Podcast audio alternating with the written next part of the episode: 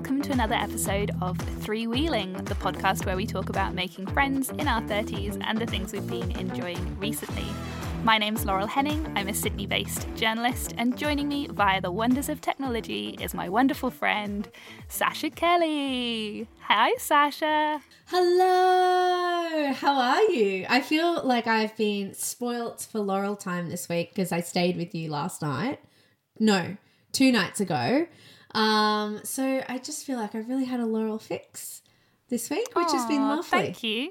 Yeah, but it also made it feel quite surreal when we logged on to this call this evening. I was like, weren't you just in the other room a second ago? I was. Only moments ago, I was there. I was there. And gosh, what a debacle it was getting home. But let's not get sidetracked It's so early.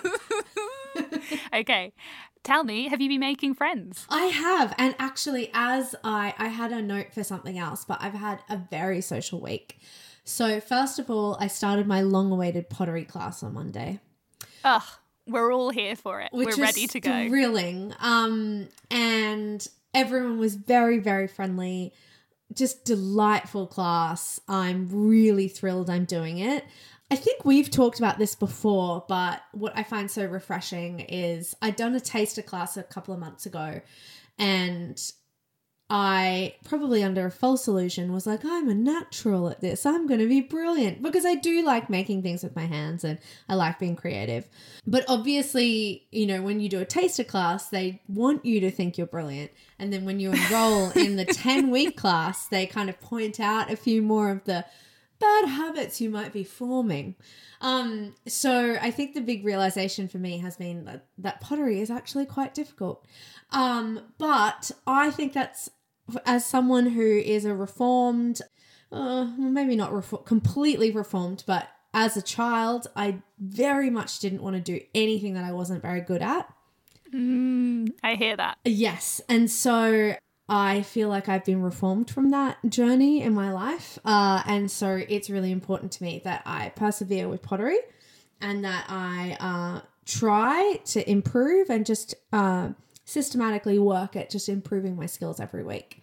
The other thing I'm going to quickly say is that I went to a conference on Tuesday and I think it was a combination of always being slightly shy around new people because I think unless I'm performing or unless I have like a role to sit into, uh, I find it very hard to kind of just be myself and naturally make friends. But I think that's something that lots of people share. Like that's not an unusual state of being.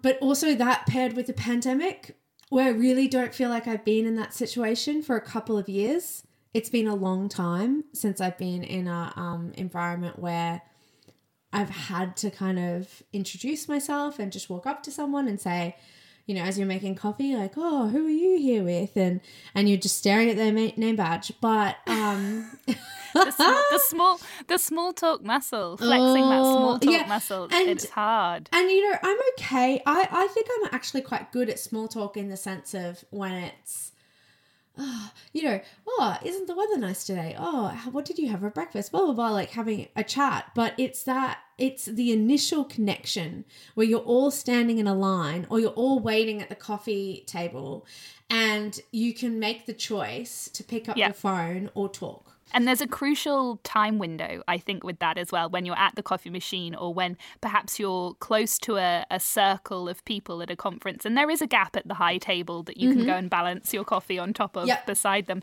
But if you dawdle just that little bit too long, you're then just a socially awkward person standing nearby that group of people rather than someone that everyone's kind of aware of and is ready to welcome in. And it's a really hard thing to, to navigate that sort yeah. of uh, that balance of time because I pride myself on my small talk when it comes to if you invited me to a party and you said, Sasha, this is Jeremy. I mean, I'm just picking Jeremy out of You're a hat. someone's wedding or something. Yeah, and yeah, someone very, introduces yeah. me, and then you have to be like, Jeremy, like, who are your kids? Who are you married to? What school did you go to? What university? What do you do for job? You know, I can make conversation out of nothing, but it's just that kind of. Oh, I have a choice here. I can I can look at Instagram on my phone, or I can present myself as a fully formed human who wants to be interesting. And actually, this is very tangential, and I realize I've been talking for a good five minutes about myself. Lots of arm movements going yes, on here. But I read I've been reading Flex Mami's book um, called The Success Experiment. And she's very into self help. And it's kind of like an amalgam- amalgamation of all these different um, self help books that she's read. And she's uh, kind of written more as a memoir. But she talks about the idea that, you know, you're always you know, your insecurities of people thinking, oh, she's a loser or she's alone or something. She said, that's all in your mm-hmm. head. You have the choice to walk up and make an impression. And I was standing there at the function and I thought, no, I all these insecurities running through my head right now of like these people don't want to talk to me, they don't know who I am. I thought, no, I have the choice to walk up to them and introduce themselves and present myself as a you know, not even intelligent, but just warm, interested. I'm not even. I'm not I even smart. someone. I just want a friend. I thought I can just smile, be genuine about my compliments, and introduce myself and let them take it where they need to be.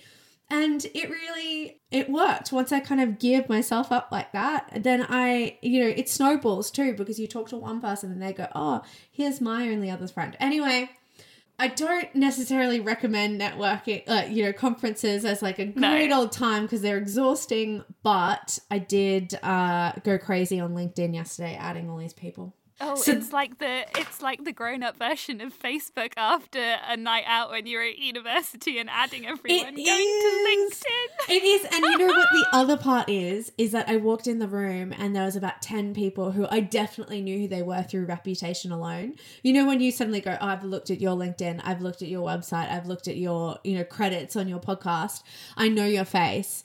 They have no idea who you are, and you go, how socially appropriate is it to kind of say, just oh, walk up and be like, "Oh, hello, good to hello, see you." I'm a big fan, and you know, there's certain people in the podcasting world who you can say, "I'm a big fan," because they are genuinely famous. And then there's other people where it's like, well, you must be really into podcasts to know who I am. Anyway, I feel like I've been in a dearth of networking events or, or friendship making events for years. You know, we've been having this podcast talking about how we're trying to make friends, and then all of a sudden everything's come along at once. So that's a very long entry into what's going on with me. Laurel, how have you been making? Well, I just wanted to pick up on the thing that you said as well about being Uh-oh. at a conference and then one person saying, "Oh, here's the other person that I came along with," because that's what I've been reflecting on the this week in terms of friend making, and it is something that we've talked about before. But I think, and and it definitely goes into our general theme of making friends in your 30s can often feel a lot like dating because I feel like I had an experience recently where um having said I would do this for ages with a friend of a friend, we finally planned and played a round of tennis and it was great. A round of tennis, a game of tennis, a game of tennis. And Sasha knows I love tennis and have played tennis for a very long time. But um, I haven't always had like a consistent person to play with since I've moved to Sydney. And it was just really lovely to play with uh, Carla, who I know through another friend, Thea. And I think Thea will be listening to this, so she'll enjoy that link. If Carla doesn't hear this, I think Thea will. and um, and just that sort of friend of friend, and then them becoming a friend of yours. How many times can I say friend in the friend making segment? But also that feels really similar to the idealized version of dating which is is hard to come by nowadays which is oh my friend has this friend that you should meet and and that's sort of what that reminded me of. But also, I was sent um, this week. We have we have correspondence out in the field, Sasha. I tell you, we? we really do. Yeah, my friend Beth sent me a link to a Mamamia article. I know you're a big fan of mm-hmm, Mamamia, mm-hmm. and they had done um, a sort of 10 ways to make friends as an adult. And so Beth sent this to me and she said, for the three wheelers. so I thought, Yay. wow, our correspondent has been in touch and uh, we must we must uh, shout that out. Um, and some of the some of the things were very much sort of things that we've discussed before in terms of you know follow your interests, things like that. And I and I have to say there were quite a few entries because they were sort of people they were readers or listeners hadn't they that had written in. Um, there were quite a few people who were like, I had a baby and the babies group, and I thought, okay, mm. that's not that's not yeah, available like, to everyone. I'm not but... that committed to the friendship making that I'm going to give birth to a child. Yeah, and also I feel like the the school gate and the babies group can also be a really isolating place, but I can understand that it hopefully is a very unifying and um an important place when you're a new mum as well. Um, so yeah, those are a couple of a couple of friend making examples for this week. Not completely rock solid, but I'm I'm going to go there. And, and, yeah, playing tennis was a real a joy and a I delight. So I'm hoping that we can return to that. But um, yeah, I, I think that's that's me for this segment. Uh, Look, you can't make friends every single day. It would be exhausting. And you would run out of So I will give it a good. I would give it a good go. I would give it a good go. But I think um, another thing that you and I have been talking about recently is. I'll, uh, disclose a little bit. And maybe we'll edit this out later. But I am in a quite new relationship, and we have been talking. You and I have been talking about how I am trying to make room for someone new in my life, whilst also having very much invested in my friendships in Sydney and my life in Sydney. And I don't want anyone to feel like I'm doing that thing of you disappearing into the relationship. And at the same time, you kind of have to, to an extent. Initially, and then at the same time, I've made some new friends recently, and those new friendships need growth and attention and love. And the person I'm dating is just like, You're the busiest woman I have ever met in my life. And I'm like, Yep, get used to Yeah. I would also say that that's being a active, intelligent, um, interested woman in your 30s. I don't know many single women in their 30s who are not very, very busy. Because Mm. Yeah. it's also just you in your apartment on your own if you're not. when you shut the door at the end of the day, it's yeah, you. so you yeah. become busy so that you're connected. Otherwise, it's pretty tricky. Anyway, yeah, and yeah, and I just think it's really it's really important that you don't approach your friendships when you're single as a stopgap Mm. for, and then and yeah, I really resent that, and I just think uh, that's something I'm really worried about, and and so it's just been a period of like when you're talking about your pottery class that's why i was going to mention this because when you talked about that and another friend was telling me they joined a um, a writers group recently and i was just like oh i want to do all of these things and i was like I, I, I can't actually at the moment. Like that's something that's just going to have to go on pause for a little moment. And new interests, I can just about hold on to the friends and the new relationship and the current interests that I have. But new interests probably going to have to take a little bit of a backseat for for a short while. Yeah, and that's fine. Sometimes it just goes in seasons. Anyway, let's move on to what we're consuming. What shall we start with? I think reading, giving. I think we should celebrate your reading, your return to reading. That's what I'd like to do. I have actually returned to reading in a good way, and I'm going to recommend two things that. Well, if you follow me on Ooh. Instagram, you will know that last night I had a very tricky flight back from. Um, Do you want to just uh, drop in your Instagram tag then, so people can follow along? Sure. Is it at? I think it's at SM Kelly. I think that's me. Gosh, I should know. Um, ah, and I've just deleted the app because I like not not um got off Instagram, but just deleted it so that I'm not so addicted to it for a while because I do have a bit of an Instagram problem. Um, I'm googling myself now just to check. I'll put my handle in the show notes so you can follow me. So, hang on. For those who were already following you last night, it was a bit of a chaotic Oh, time. It really was. I got stuck uh, in Sydney through my own stupidity. And so, what happens when you do you do this, Laurel, when you spend a ridiculous amount of money on something that you didn't plan plan to? you then it's like all concept of money just goes out the window. Yeah, and so Sorry, mum. I know my mum will be listening to this and be like, "Oh, darling, no." But yeah, I do that all the time when it's like, well, I've just spent upwards of four hundred dollars on something, so you know what's sixty dollars on books. Um, hundred percent. It all and it all becomes really relative because I yeah I um recently booked flights back to the UK for Christmas. I've never spent so much money on tickets in my life. It- a shocking amount of money that I was almost embarrassed to say out loud to friends. But it's funny because when you're looking at those prices, you start to think, oh well, that's not that much more because mm. it's all it's all so much. it's all so much, and so it was that it was that I had to buy this stupid return flight for this stupid amount of money. And then I went, well, I got through security, and then I went, well, I'm just going to go buy some books because I'm just, what am I going to do except read? Um, my handle is Sash M Kelly, by the way, at S A S. H M Kelly. Um, but I will link it anyway. So I went to the newsagent and they probably mark it up because it's an airport and they have you captive. Um, and I bought the new Forbes magazine, Oh, which has just launched in Australia. Uh, it's a new, you know, last year I had the new magazine thing as well with the uh, new the T yeah, magazine. T magazine Yeah. and Forbes. So I've only flicked through it so far, but it is actually quite compelling, and so that's my first recommendation. I really A compelling a magazine. compelling magazine. I really enjoyed it. I really liked reading it. And then um, the other book I bought, and it's fitting that we're on a Mamamia theme tonight, is the content director of Mamamia has just written a new novel called The Couple Upstairs. Just a really good page turner. Read it on the plane and then finished it this morning. Oh wow, you are you have emerged from that. I reading, right? You are know. out above it, looking down I'm, at I'm it so from smug. above. And so, um, look, it's just a great holiday read or an airport read, or, you know, when you're, it's not necessarily what I'd say like a sophisticated literary tome, but.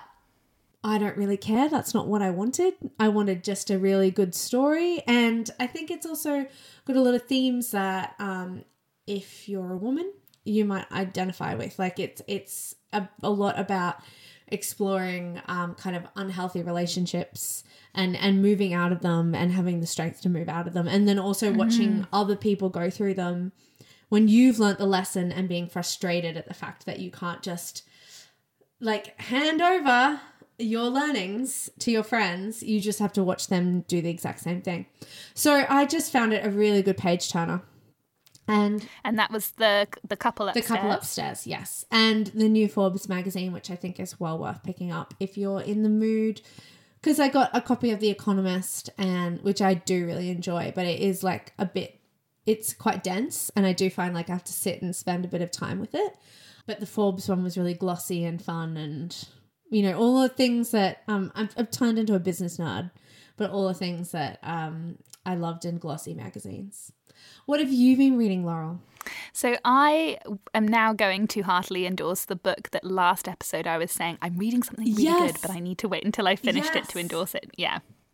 This is a book called We Play Ourselves Mm. by an author called Jen Silverman. Mm-hmm. Jen, J E N for November. Obviously, it will all be in the show notes. This was a book club book for the Bad Women Book Club at Better Read Than Dead, though I could not attend in person. It fell on my birthday, um, and I was out, otherwise engaged. And um, and but it was, uh, it was such a good read. Also, it didn't come to me from the library until about two days before the book club, so there was just no way I was going to get through it in time. But it's about uh, Cass, who's a New York based playwright who has recently disgraced herself in the New York theatre scene. And so she runs away to LA to sort of disappear into the into the LA landscape with a friend of hers um, who it's so funny. So I was completely challenged in all of my heteronormative and hetero heterosexual biases when I was reading this book because from the first page she's being picked up by a guy from the airport. And immediately I was like oh this guy's her boyfriend. And then within the first page you realize that no he's her friend and also he's gay. And she's also gay. And or queer bisexual yeah. And it was just it just was really opened my brain to all of the assumptions that I bring to characters in a novel because of my own sexuality. Mm-hmm. So that was really interesting.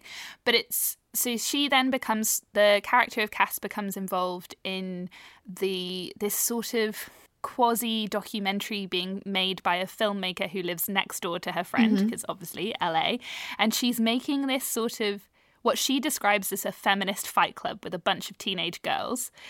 And it all becomes very morally dubious. Mm. It's just brilliant. Okay. It's it was funny. It was so modern. There were some great cultural references that just made me laugh. Yeah i really really recommend it. And I was finishing it on the train to work, and I had two pages left, and so I just stood on the train platform when I'd arrived at the station at work and, until I'd finished it because I just couldn't. I couldn't put a, a, book with just two pages to go back in my bag. So that's We Play Ourselves by Jen Silverman, and yes, really, really enjoyed it. I think I'm falling behind, by the way, on my book a week goal for this year. Last month was slow going. I think it's going to be tight for me. I give you full permission to fall behind. That's okay. I just thought I should give a bit of a progress report on that. And I think it's looking good at the moment, guys, but I will do my best. There's still 52 books in a year. If if you get even close to that, you're still clearing like a really good hurdle. All right, I'm going to talk. I'm clearing. You're clearing a hurdle. Okay, I'm going to talk about um, listening. Um, I got a lot of uh, recommendations from the conference. You're, you're you've got recommendations for I days. do, and so I'm going to space them out over the next couple of months. Um, but the one I have been uh, binging, or I, I guess slowly binging because I listened to one episode yesterday and one episode today. um, but there are two seasons, and there's about to be a television series. Is stuff the British stole? Oh wow, yeah. Uh, which is produced by my audio idol, uh, Mark Fennell, uh, written by him as well. Um, and it essentially, so I heard him at the conference talk about the genesis of the project, and basically it was like he and his co-host were standing in the television studio joking and they were talking. They'd just done something, a, a piece about, I think, the um the marbles. Is it the Greek marbles that are in oh, the British Museum? Yeah. And so then they started talking about how the fact that there were all these other um pieces and that he they went, Oh, there's gotta be a podcast in that. Like most people do when they just say something. And then he said he happened to be in London for something where it was kind of tough to justify. He was there for an awards night and he thought, oh, do I really need to go to London for one night for an award that I know I'm going to lose? And then he thought, well, why don't I take my microphone and explore and go to the British Museum and see if there's anything in this idea of like what is in the British Museum and can I trace the history of these stories? Mm. Anyway, he talks about that in the first episode, and they pick up this particular item, and he talks to this um, art historian who has been doing kind of undercover tours of London museums where she like self organized these tours to go and talk about like the controversial objects. Oh, wow. And she said that she had started it on the down low, and by the time all the museums knew they just thought she was a private tour guide because no one actually stopped to listen to what she was actually saying. and by the time the press got hold of it and started writing stories about her, it was kind of too late. And then all the museums, like the V&A and the British Museum and um, what's the other one, the Wellcome Collection, couldn't be like, no, you you you're not allowed to no, come no, in no, here no. anymore. No, no, no, no, no. So she is the starting point for the series, and she talks about one of her favorite artifacts. And then he goes and interviews people who either have a connection or have studied the artifact or have studied the history around where the piece was taken. It's such an interesting series because I think by the title alone, Stuff the British Stole, I think that's its greatest flaw is because you assume that it's going to have a real perspective mm. on British history, but mm-hmm. it's actually quite balanced. I think he in the two episodes that I've listened to so far, he does present the for and against and the complexity and all of the stories are complex you know it's not such a it's not so straightforward as the british came they took it they left yeah that's kind of great in the copy but it is actually far more complicated than that you know. There's a like the first piece I, I hope i'm not doing a spoiler but they basically talk about the fact that the only reason it survived is because it wasn't made of anything valuable. And so the british took it because they had a museum culture and india didn't and so they said, you know, it actually would have fallen apart if the British didn't take it. But there were other more valuable items that then got taken apart because they had gold and diamonds mm. and things. So they were destroyed. So it's kind of this really. Uh, it's such an interesting story because I think there's just so many parts. Sorry, I'm jumping all over the place. But Mark, when he was talking about it, he also said, you know, the story of British colonialism is actually everyone who speaks English. So he said, you know, none of us, mm-hmm. no one who speaks English as a first language can just have a black and white opinion on it because mm. actually it's very complex and it's all of our histories mm. combined. And so I just think like the the first two, it's been the story of a particular point in India, and then the second episode is about a particular place in Nigeria, both of which I had no idea about. Um, and so I just have found it really interesting. That sounds fantastic and right up my street. I am definitely going to go and listen to that. It also has made me think of there was a segment on the news, I think it was last week on maybe RN Breakfast or something like that, uh, which is a program that's put on by the ABC for anyone who's overseas. And it was, I think, on the anniversary of the Rosetta Stone being discovered. Um, and they had a really interesting discussion on that with where the Rosetta Stone is, where it's from, where it might be in the future, and why around all of those things as well. So perhaps we'll link to that as well, um, as well as the podcast that you mentioned, because I think they sort of complement each other really nicely. That's a great recommendation, Sasha. Did you say you had another one? No, I've got lots, and so I'm going to space them out over the next Very wise. however many time because there will be a point where I'll be going, what am I going to talk about listening to? Uh, what have you been listening to? Okay, so I am finally pulling out of my back pocket one that's been on my list for quite a while now. In fact, perhaps even I think a year was the first time I had an episode where I thought I need to recommend this with Sasha. It is the ABC's uh, podcast called Ladies We Need to Talk. Yes. Yeah. Yeah. But there are specific episodes that I really want to refer to in this recommendation. So, for anyone overseas who's not familiar with this program, it's a one hour podcast that comes out. I don't even think it's maybe it is weekly for each season, and it's stuff that is perhaps a little bit taboo that women feel they shouldn't talk about, but they really I mean, we need to talk about it. We need to talk about it, and it breaks down barriers, and it's really, it's really, it's just really interesting, and it's done. Uh, Yumi Stynes is the host, and she just approaches it in such a. She talks to all of her subjects in a really compassionate and really open-minded way, and also she brings quite a lot of humor as well as sensitivity to her subject, and I think yeah, tonally, it's an it's a pretty perfect podcast, I think, and a pretty perfect listen for some of the topics that it handles. But last week, the tipping point for me finally recommending this was there was an episode called "Ladies, We Need to Talk About Death," and about talking about death. And anyone who knows me well will know that I am absolutely obsessed with uh, death and old age, in part terrified by, but it's something that I can really spiral out on and into and get really consumed by. And so to listen to a podcast where um, they were talking to quite young people, young mums. Some people were, there was one woman who was 24 and single, and um, yeah, and they were all confronting their death, their imminent death. Um, they'd been given um, uh, terminal diagnoses, and it was a really interesting episode to listen to. So that was why I wanted to listen to that one. But for anyone who needs a slightly lighter approach to Ladies We Need to Talk, there was an episode um, a few months ago called something like Things We Wish, and it was very, um, it was a heterosexual approach to this, which it, which it um, highlights at the top of the episode. But it said it was something like Ladies We, Things That We Wish Men Knew About Sex.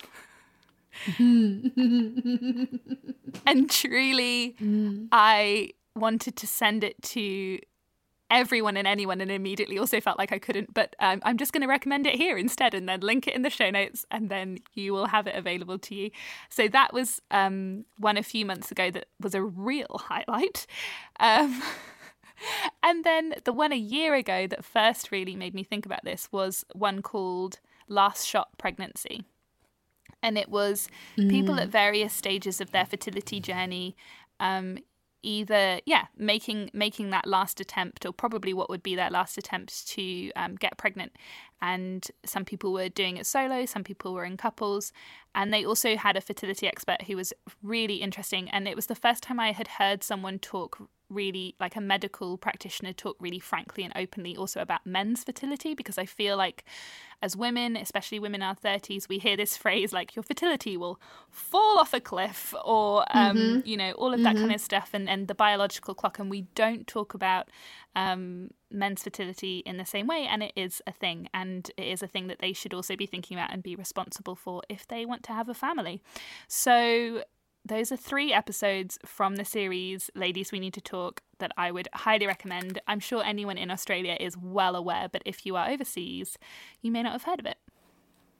That's so good. I love it. Um, I've got a short, sharp recommendation for my watching. Go. Because I think I've already, I might have already talked about it before, but I don't care. It's The Good Fight. It's back. She's back. Season six. You have recommended uh, it before? Oh, damn it. But it's the new season. It's a new season. It's the last season. It's trippy. It's weird. I love it. I, I would watch Christine Baranski read my shopping list. Uh, agree. And um, if you needed an, if you listened to me recommend this last year and you went, yeah, nah, well, then here's your next. Here's the next ask to do it. And to here's the fair, time to I, go, yeah, yeah. Yeah, yeah, yeah. Uh, to be fair, you should start from season one because now I'm thinking about season one versus now, and the tone is so different. And I'm not sure. I'm not sure you can jump into the latest season and quite understand why it's so surrealist and so strange. Um, because a large part of the characterization is about the fact that Diane Lockhart is kind of modeled in the um, uh, the shape of Hillary Clinton. You know, okay. staunch Democrat, has done the right thing her whole life, has been a working woman who's put her career first, and um, and now the world is falling apart around her. And so, obviously, in the first season, Trump hadn't been elected, and so in the last six seasons, that has kind of happened, um, which has very much influenced the subject matter of the show. But I just love it. Just love it. Is it That's is it. it a bit of a comfort watch for you? No, because it's new, and a comfort watch for me is West Wing. Okay, yeah, something uh, that you which is something that out. I've seen before, and and I just it's like turning on the show and watching my old friends. Mm. Um, you just looked the, so jo- overjoyed at like, mm, yeah, it's back. it's because it's it always takes me by surprise too because it's on SBS. Oh. And so it's not on something that the unsung I, hero of Australian broadcasting. Yeah. Yeah, it's not on something that I pay for, and so it's not kind of advertised to the hilt. Mm. It just arrives quietly, and then I go for some reason I'll be on the SBS website. I think the same thing happened last year. I just happened to check it, and then I went, "Oh my goodness, there's five episodes out already." It's just such a quiet um a quiet achiever of That's television so true shows. though in how we consume TV now. Because even when I go to the ABC's iView site, I'm always like, oh wow, this is here. Oh, I oh oh okay. Yeah, yeah, yeah. Oh, can I quickly give one more recommendation? This is a couple of weeks old. May. I watched it um, on my family holiday uh, with my parents. Uh, it's on the ABC iView. I'm going with the public broadcasters tonight. It's called Muster Dogs. It's a reality TV show about five dogs that are given to different farmers around the Australian country. And they all have to follow a training regime. And at the end of a year, they get together to see which dog is the best muster dog. Oh my gosh, I love the sound of that. It's actually it's four episodes. It's the most joyous television you've ever seen. My whole family got addicted to it, and we watch it. We'd watch an episode every night and go, "Oh, is it time for the dogs?" And then I saw a kelpie out in real life and just lost it because I was so beside myself at this dog. But and then you catch yourself going, "Oh gosh, they're very clever." Or you know, you know when you watch a reality TV show and you just become very invested in the personalities of these people you don't know. And in this case it was dogs. And I'm going, "Oh, look at I can't remember their names now, but look at um Look at Annie. Snoopy. look at Annie. She's brilliant, isn't she? Annie is one of the dogs. Um and Lucifer, Lucifer the devil dog. Um yeah, and you just you oh so good. And it's It so I think it's now quite rare to find a TV show that is just purely good and makes you grin ear to ear. I was saying this last night to a friend because I just watched the first episode of the new season of the Great British Bake Off and Yes, it's very much in the vein of my parents Joyous. also love Great British Bake Off, and it's very similar. It's you know, there's small moments of heartbreak, small moments when Absolutely. you I go, will cry. will they do it? Yeah, will they I will make cry. it? Yeah. Oh, you're going to love this show. It's on, A- and so it's on ABC iView. So if you are thinking I need to cut back on my subscriptions for a little There's bit, plenty out there. that this is a recommendation. What have you been watching, Laurel? Well, I went to the cinema, Sasha, and I watched something that we have discussed oh, in our yeah, WhatsApp we have talked about this. so much because Mm. you first and then I, as a result of you, were consumed by the drama Mm. surrounding Don't Worry, Darling. We were. We absolutely I- were. It's it's not a character trait that I'm proud of. Nor, nor me, I- nor I. I love celebrity gossip so much. And I think I was fascinated by it and I loved being in that in that rabbit hole with you. Yeah. But Yeah. I also feel now having seen it there's no doubt in my mind that the drama has in some ways played against this film and then in other ways hmm. raised its profile so much perhaps more than it would have done otherwise. It did not get good reviews at the Venice Film Festival, wasn't it, where it was sort of unveiled.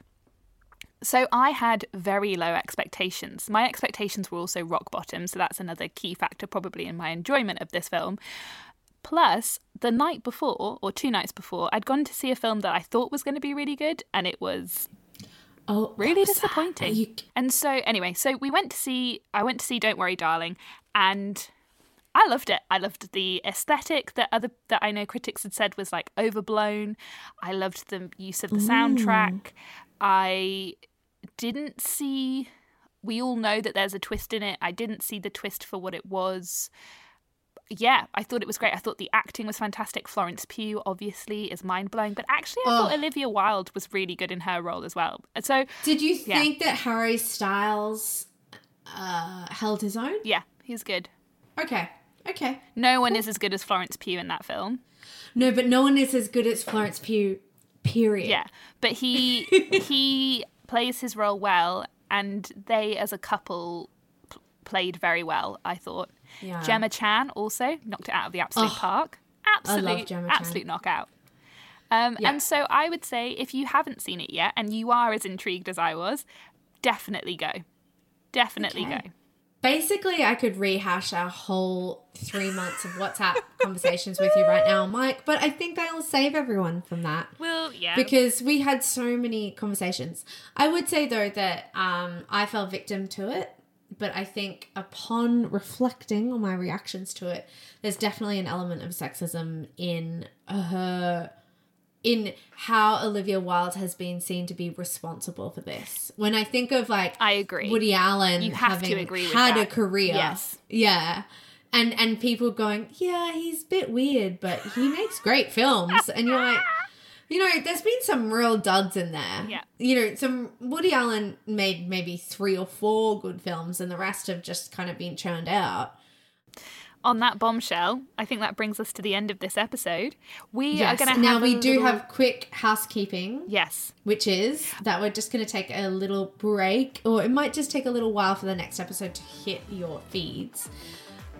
Because Laurel is being reunited with family members from across the seas. Yeah, they're coming to visit me for a little while, and it will collide with when we would normally record, and so that will just delay not this episode. This episode is landing in your feeds, and you've listened to it and you've enjoyed it, hopefully. But um, the next episode after this will just be a little late. Yes. Uh, but other than that, if you want to keep in touch with us, you can do so via our uh, Instagram, which is, I'm checking it because I always forget it. It's at Three Wheeling Pod um, on Instagram. So just give it a search and there'll be new tiles there about the episode and you can share them or talk to us. We love hearing from you. Slide on And into our can- DMs. That's what I say. Yes, yes, as Harry Styles probably did for Olivia. Do that to us. um, what about our email, Laurel? We are threewheelingpod at gmail.com, and we would love to have your correspondence. We certainly would. Until next time. Bye. Bye.